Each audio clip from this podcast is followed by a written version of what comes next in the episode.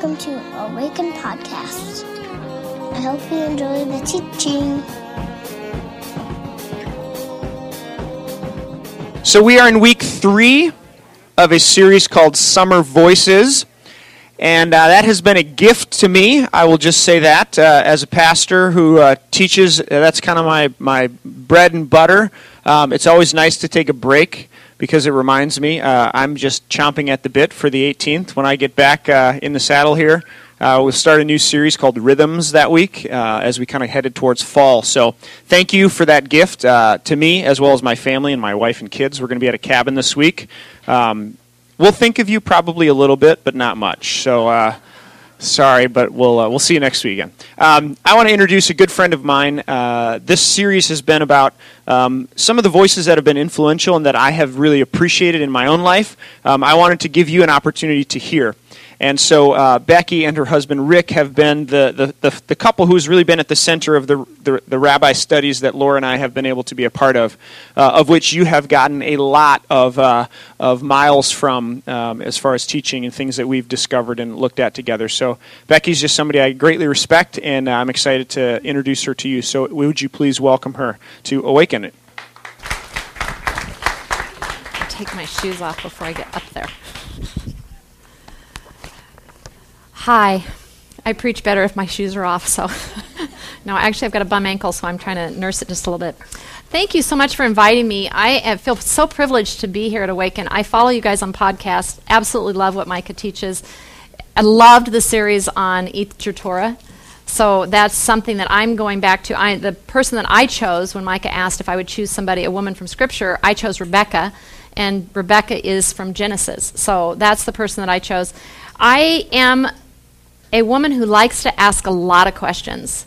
So, my hope today when you leave is that you will leave with more questions than answers because then I can go, yes, okay. Because I want something, just anything from this morning to continue to stir and continue to cause you to ask questions because I believe God is in the questions. And oftentimes it's the questions that are more important than the answers. So, that's kind of a little bit about me. I also, I was realizing, Mike, I didn't say this earlier, but I'm going to say it this time. I normally teach on a topic that is not taught about in church a lot, and that's the topic of sex. And I'll be honest with you, it was harder to prepare for this than it was for the sex talks I do. And I was kind of like, God, what is that? Why it just feels so weird. And it was like I realized, oh, this was a place of stretching. And so I think one of the things that's really important for us to recognize is God is never done with us. And that's one of the points, too, today that I think is very, very important. God is never done with us. Ladies and gentlemen, we are in process. And if we think God's just about the end product, we're going to miss so much. God is about the process. So we together are in process. So let's just let me just start with the word of prayer. Okay, God, we are in process. And so I ask that now you would take these words that you have been stirring in me around Rebecca, the places that you have been taking me and understanding more about my choices and my identity. And God, would you just breathe life? And let it be what it will be. And let us all be in a place where we can breathe you in for what is needed this morning. Thank you, God, for this community, for this time, and for this place. Amen. Well, I began my journey with um, Rebecca years and years and years ago, and that was because my legal name is Rebecca. So I got it as a child. I kind of was given it. I didn't choose it. I got it. And what I learned, I, when I was about five years old, I was in Sunday school class, and the Sunday school teacher was going around the room, and she was telling us, going, Oh, Isaac, this is what your name means laughter. And then she was going, Sarah, this is what your name, name means grace. And then she gets to Rebecca, this is what your name means calf of a cow. and I was like, Calf of a cow. I'm five and I ended up under the table in shame. And what I realized, and what I did, what I didn't realize as a five-year-old, I didn't have the language for it. What happened is, in that place, I began to ask this deeper question of, I don't want to be that. I don't. Wait, does my name define me? I don't want to be that. And so I began to stuff it away, but you know, kind of like trying to stuff down a beach ball under the ocean. It would stuff down it would rise up. It would stuff. I just kept it. I kept it down and I didn't know. I didn't know that the question was there, but I was living out of that question. So when I started studying Rebecca, one of the things I have to be honest, I've kind of jumped over her. I've jumped over her for years, kind of avoided her story. I've resented her name. I've kind of resented and seen her through a negative light in Scripture, unfortunately. And so when I started preparing this text, I started going, oh, wait, there's a bigger story here, much bigger story. And it doesn't just involve Rebecca. There's really three key players in it, and I think it's important that we notice that it's not alone or in isolation that our name is defined. It is in community. So the first person in the story is Abraham, and just so you kind of know where we're at in history, Abraham's the patriarch in Scripture, and I know that those of you that went through the Torah series, you know what Abraham is, who Abraham is. But Abraham is a guy who struggles with, he leaves the country that God, that he came out, he came out of a country where his family was born and God called him to leave. So he left. And he became, uh, God told him, I'm going to make a nation out of you, and he's childless. He's married to a woman named Sarah, and she's barren. And ultimately, through a lot of drama, they end up having Ishmael and Isaac. And Isaac is now at the place we're at in Scripture where Rebecca starts to enter. Isaac is 40 years old not married, and Abraham's going, wait a minute, God said he'd make me a father of many nations, and my kid's not married, and how's this going to happen? And Abraham decides that he needs to send his servant to find a wife for his son.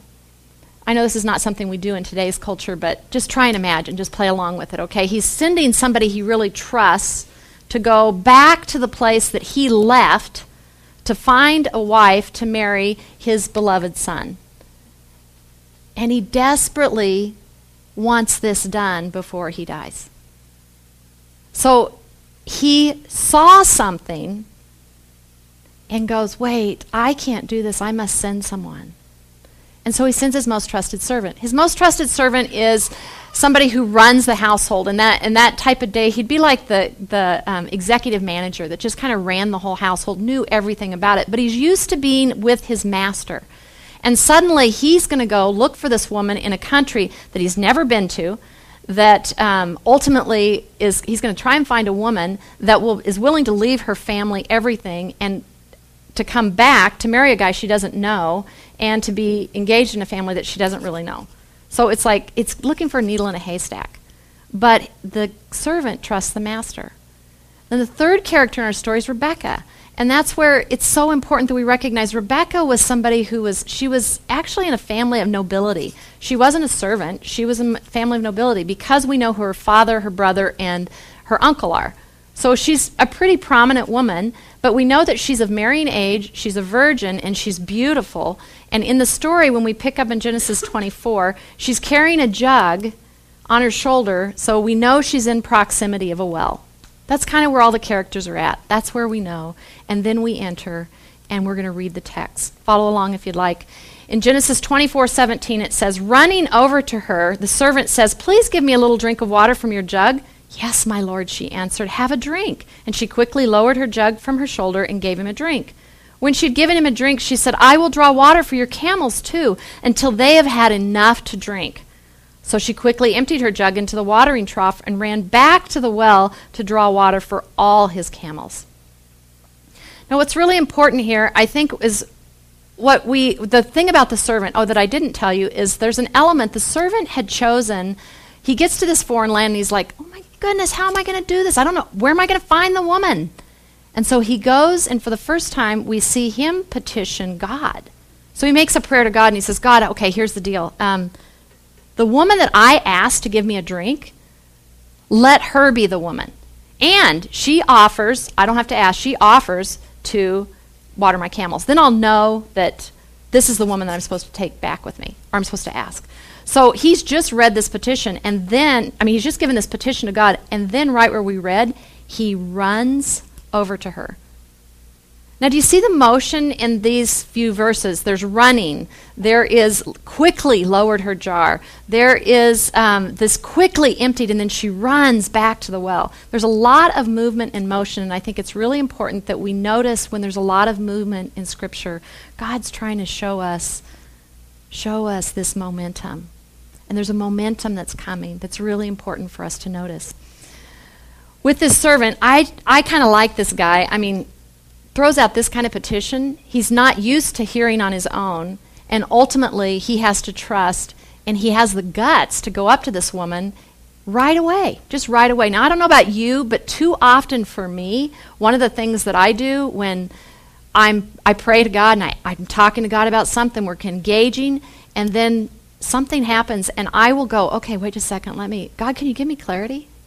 I just want clarity. I'm not really sure what the next step is, but as soon as you show me what I'm really asking is you show me it's safe to be over here, then I'll take that step. And this servant just ran up to this woman, which in that culture would have been scandalous. It would have been scandalous. But he risked because he knew that there was something more. Or did he think, maybe possibly, that God was already there? And that God was inviting him to participate in something, so he decided to take action to be involved. And you know, I don't think it was about it's this girl, that girl. There's one choice. I think it's about God is with him in the choice. So we have this servant. So my question often comes around this is do I run towards God? Do I run towards being a part of what God wants me to participate in? The next movement I see in this, in verse 18, she quickly lowered her jug from her shoulder. And one of the things I love about this is um, these jugs are kind of heavy. And she quickly offered him a drink of water. Now, one of the things that's important to notice is in the desert, what would be the most important thing for survival? Water, right? So she's carrying the most precious element in her possession, and she lowers it down, and offers him a drink of water. What does it mean? What do we do with the interruptions in our life? Now, she's going about her every day. She knows what she's doing. She has a job. She's getting it done. She works, I mean, she, in her family, she's, you know, is a part of the cog that makes everything go. And there's this element is she takes this water and she pours it out immediately. Now, she knows she'll have to go back because in that culture, if you share water with a foreigner, you have to discard the rest of it because it's unclean, considered unclean to take it back to your house. So, what she's just worked for, she carries up, but then she immediately meets the need of someone and she willingly pours it out. So, what do you do with the day to day interruptions in your life? And what do you pour out? I think for me, it takes me back to um, fast forward the story of my name, fast forward about three decades, and I'm sitting in a room with some great friends, and we're having great food, great wine, great conversation, absolutely amazing. And we all start telling the story about how, what our name means. So mine comes up, and with mine comes this eruption of tears that seem totally inappropriate. I can't stop them, and I'm like, oh, guys, I'm okay. I'm really okay. It's fine. I'm just really fine. I don't know where these tears are coming from. And at that moment, a very dear friend of mine lowered his jug and began to pour out the truth of what my name meant from who I was, not from the definition that I had been given.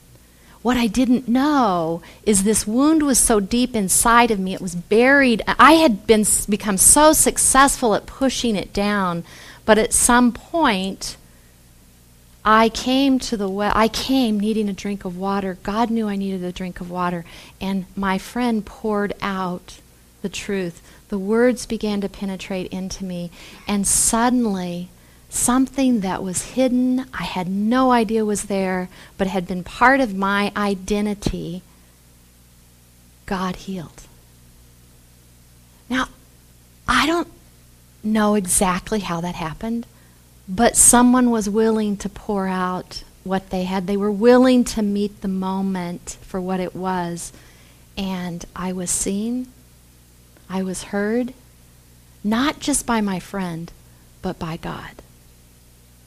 And what happened after that, which I think is interesting, I didn't have language for it until later, but my question changed that day. And instead of trying to push a, push a wound down and cover it up, instead, with that wound being healed and opened up, I began to ask this question um, God, will you show me who I am? Like, who I am, who I really am, will you show me? We've all had those moments, we've all experienced them. But here's the deal when we start, Rebecca started doing something that was necessary. She saw a thirst and she poured it out. She poured out water, what she had, for another individual. So she did, she started doing what was necessary. And then St. Jo- St. Francis says it this way start by doing what's necessary, then do what's possible, and suddenly you are doing the impossible. And that's what Re- Rebecca did. She started by doing what was necessary. What was necessary? Somebody needed a drink of water. So she began to pour it out. And then from there, she looked up and she could see oh, wait, these camels need water too. Well, I can do that. And this is probably the most breathtaking part for me in this whole passage is in verse 20. She quickly emptied her jug and then she ran back to the well. Now, what seems impossible about watering camels? I just want to give you a little bit of context here. A camel that comes off of caravan will on average consume 35 gallons of water in 6 seconds. Now, what we know about the servant, he brought 10 camels at least that we know.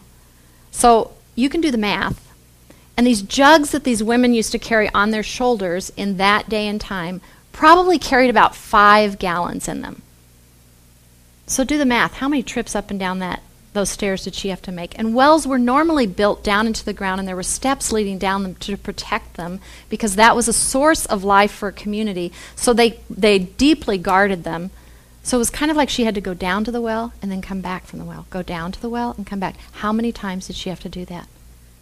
And yet it says in the text, she quickly emptied her jug and ran back to the well to water all of the camels. Now, I see that as extravagant. I see that as extravagant. That's like, that's the impossible. What? And she's not a servant. She is actually a woman of nobility in her family, but she poured out what she had and then she ran back to the source. So, my question, and this is the breathtaking part that I just go over and over again, is and this is what Rebecca's teaching me is what is my source? What is my source? What is our source? And I think one of the things that's important for us to recognize is if we think our source is limited or scarce, we will be very careful what we pour out, right? Like, oh, I, am not getting back to, I can't, I can't go back to the well, so I've got to hang on to this. I can't share it. But I want to say, I want to challenge you just a bit. If God is our source, is God a source of abundance or scarcity? Is God a source of limited resources? We only get so much. And then, you know, once we've used up that grace, darn it, can't go back there again. Or is God absolutely unlimited with the love that God pours out for us? Because every day we make choices. Every day we make choices. And those choices impact us, they impact others, I mean, look at Abraham. He made the choice that said, you know what? I want, more than anything, I want to make sure that my son has a wife that's not from these Canaanites that, and the gods they're worshiping. I want to make sure of that. I know it's not the it's not like eHarmony or anything, but the truth is is it was maybe Canaan's eHarmony at the time. Who knows? But the truth is that he made a choice, and from that choice, empowered someone else to make a choice. And that choice led to Rebecca getting to make a choice. And Rebecca's day was interrupted. She poured out what she had, not asking for anything, and not even asking what the outcome would be. Didn't ask for clarity. Well, let me, let's clarify how many camels are yours now? How many camels? Do, am I actually committing to watering? How many would that be? Doesn't ask any of that. Just says, I will water all your camels until they are satisfied. And it says to me, I need to know my source to be able to have that kind of generosity to pour out. I need to know that I can pour out what I need to pour out that I can run back to my source and be filled again in order to be ready to pour out again and again. But it, I want to say this pouring out is kind of messy. You're going to get hot, sweaty, in a practical sense. But ultimately, the question of what source defines my identity is something we're all asking. Because if I am my source, I have very limited resources. I mean, let's be real. I have very limited resources. If I'm the source and this is what I get to depend on, whoo, I haven't got much to pour out. Got a little bit. But if God is my source, I want to spend every ounce and pour out every ounce because I can go back and I can fill up again. I can keep pouring out until all the camels are satisfied.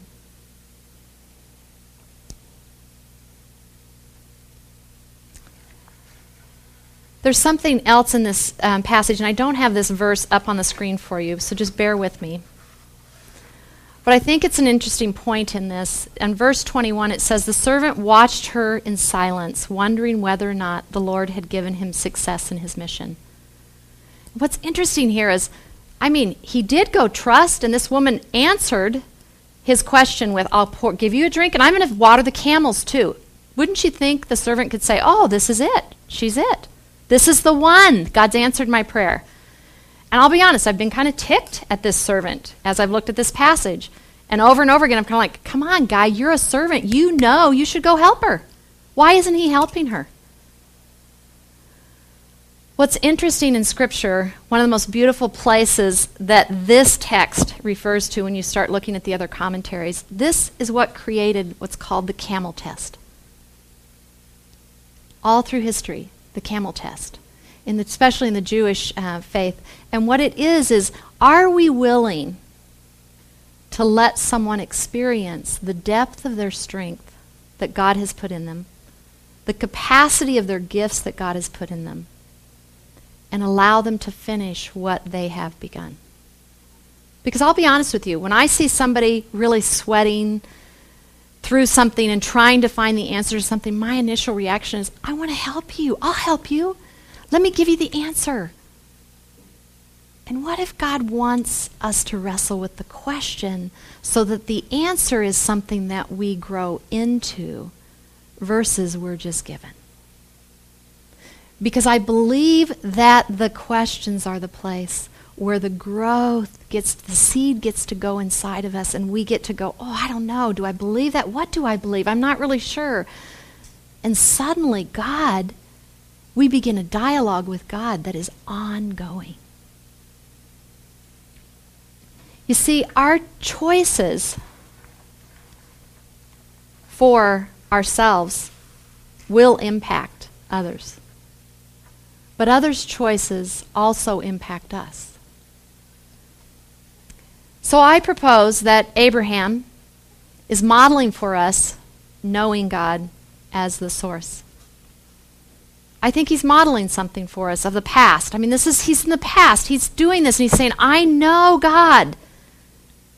Doesn't know who the woman is. I know God and I know God can teach can answer this prayer.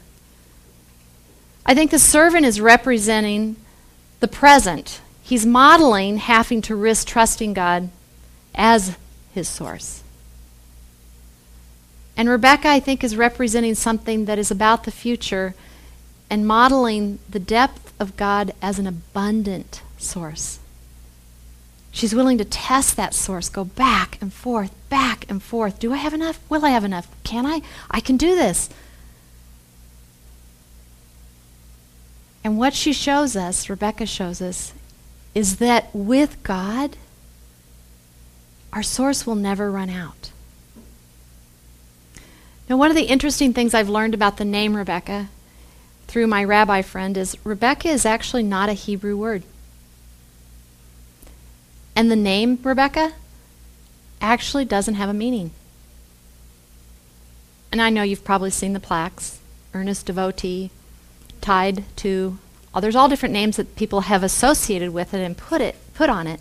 But in the original Hebrew, it's not a Hebrew word.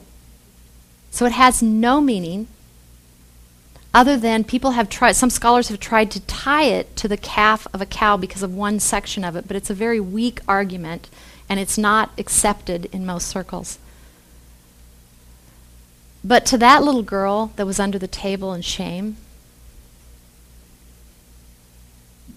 God has now taken this name, Rebecca, and He said, doesn't have a meaning.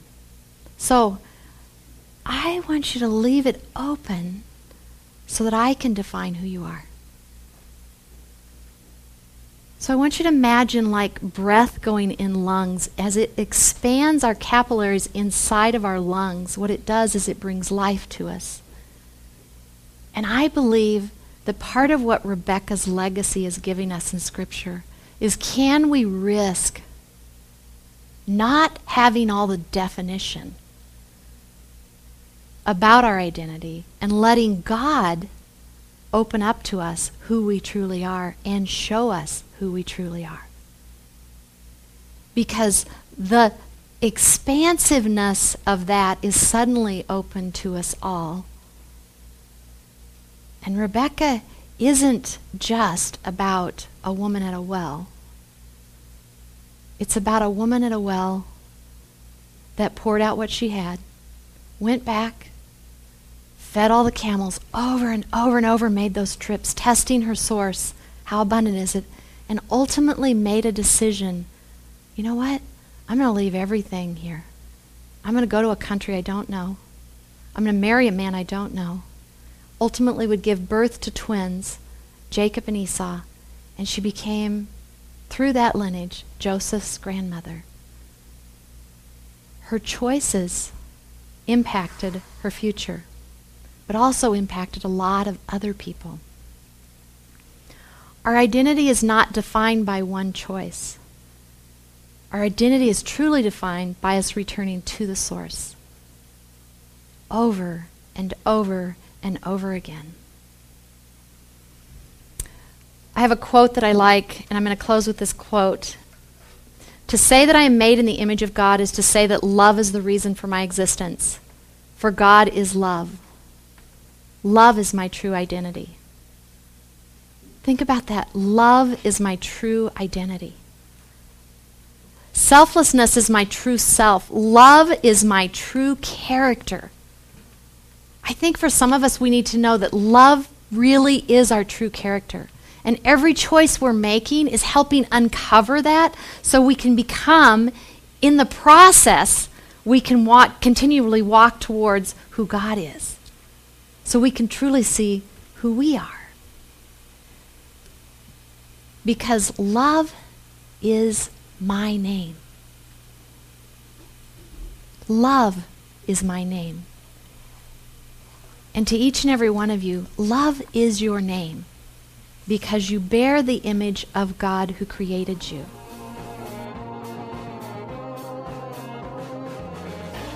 Find us online at www.awakencommunity.com or on Facebook at www.facebook.com backslash awaken community or on Twitter at Awaken Community. See you next time.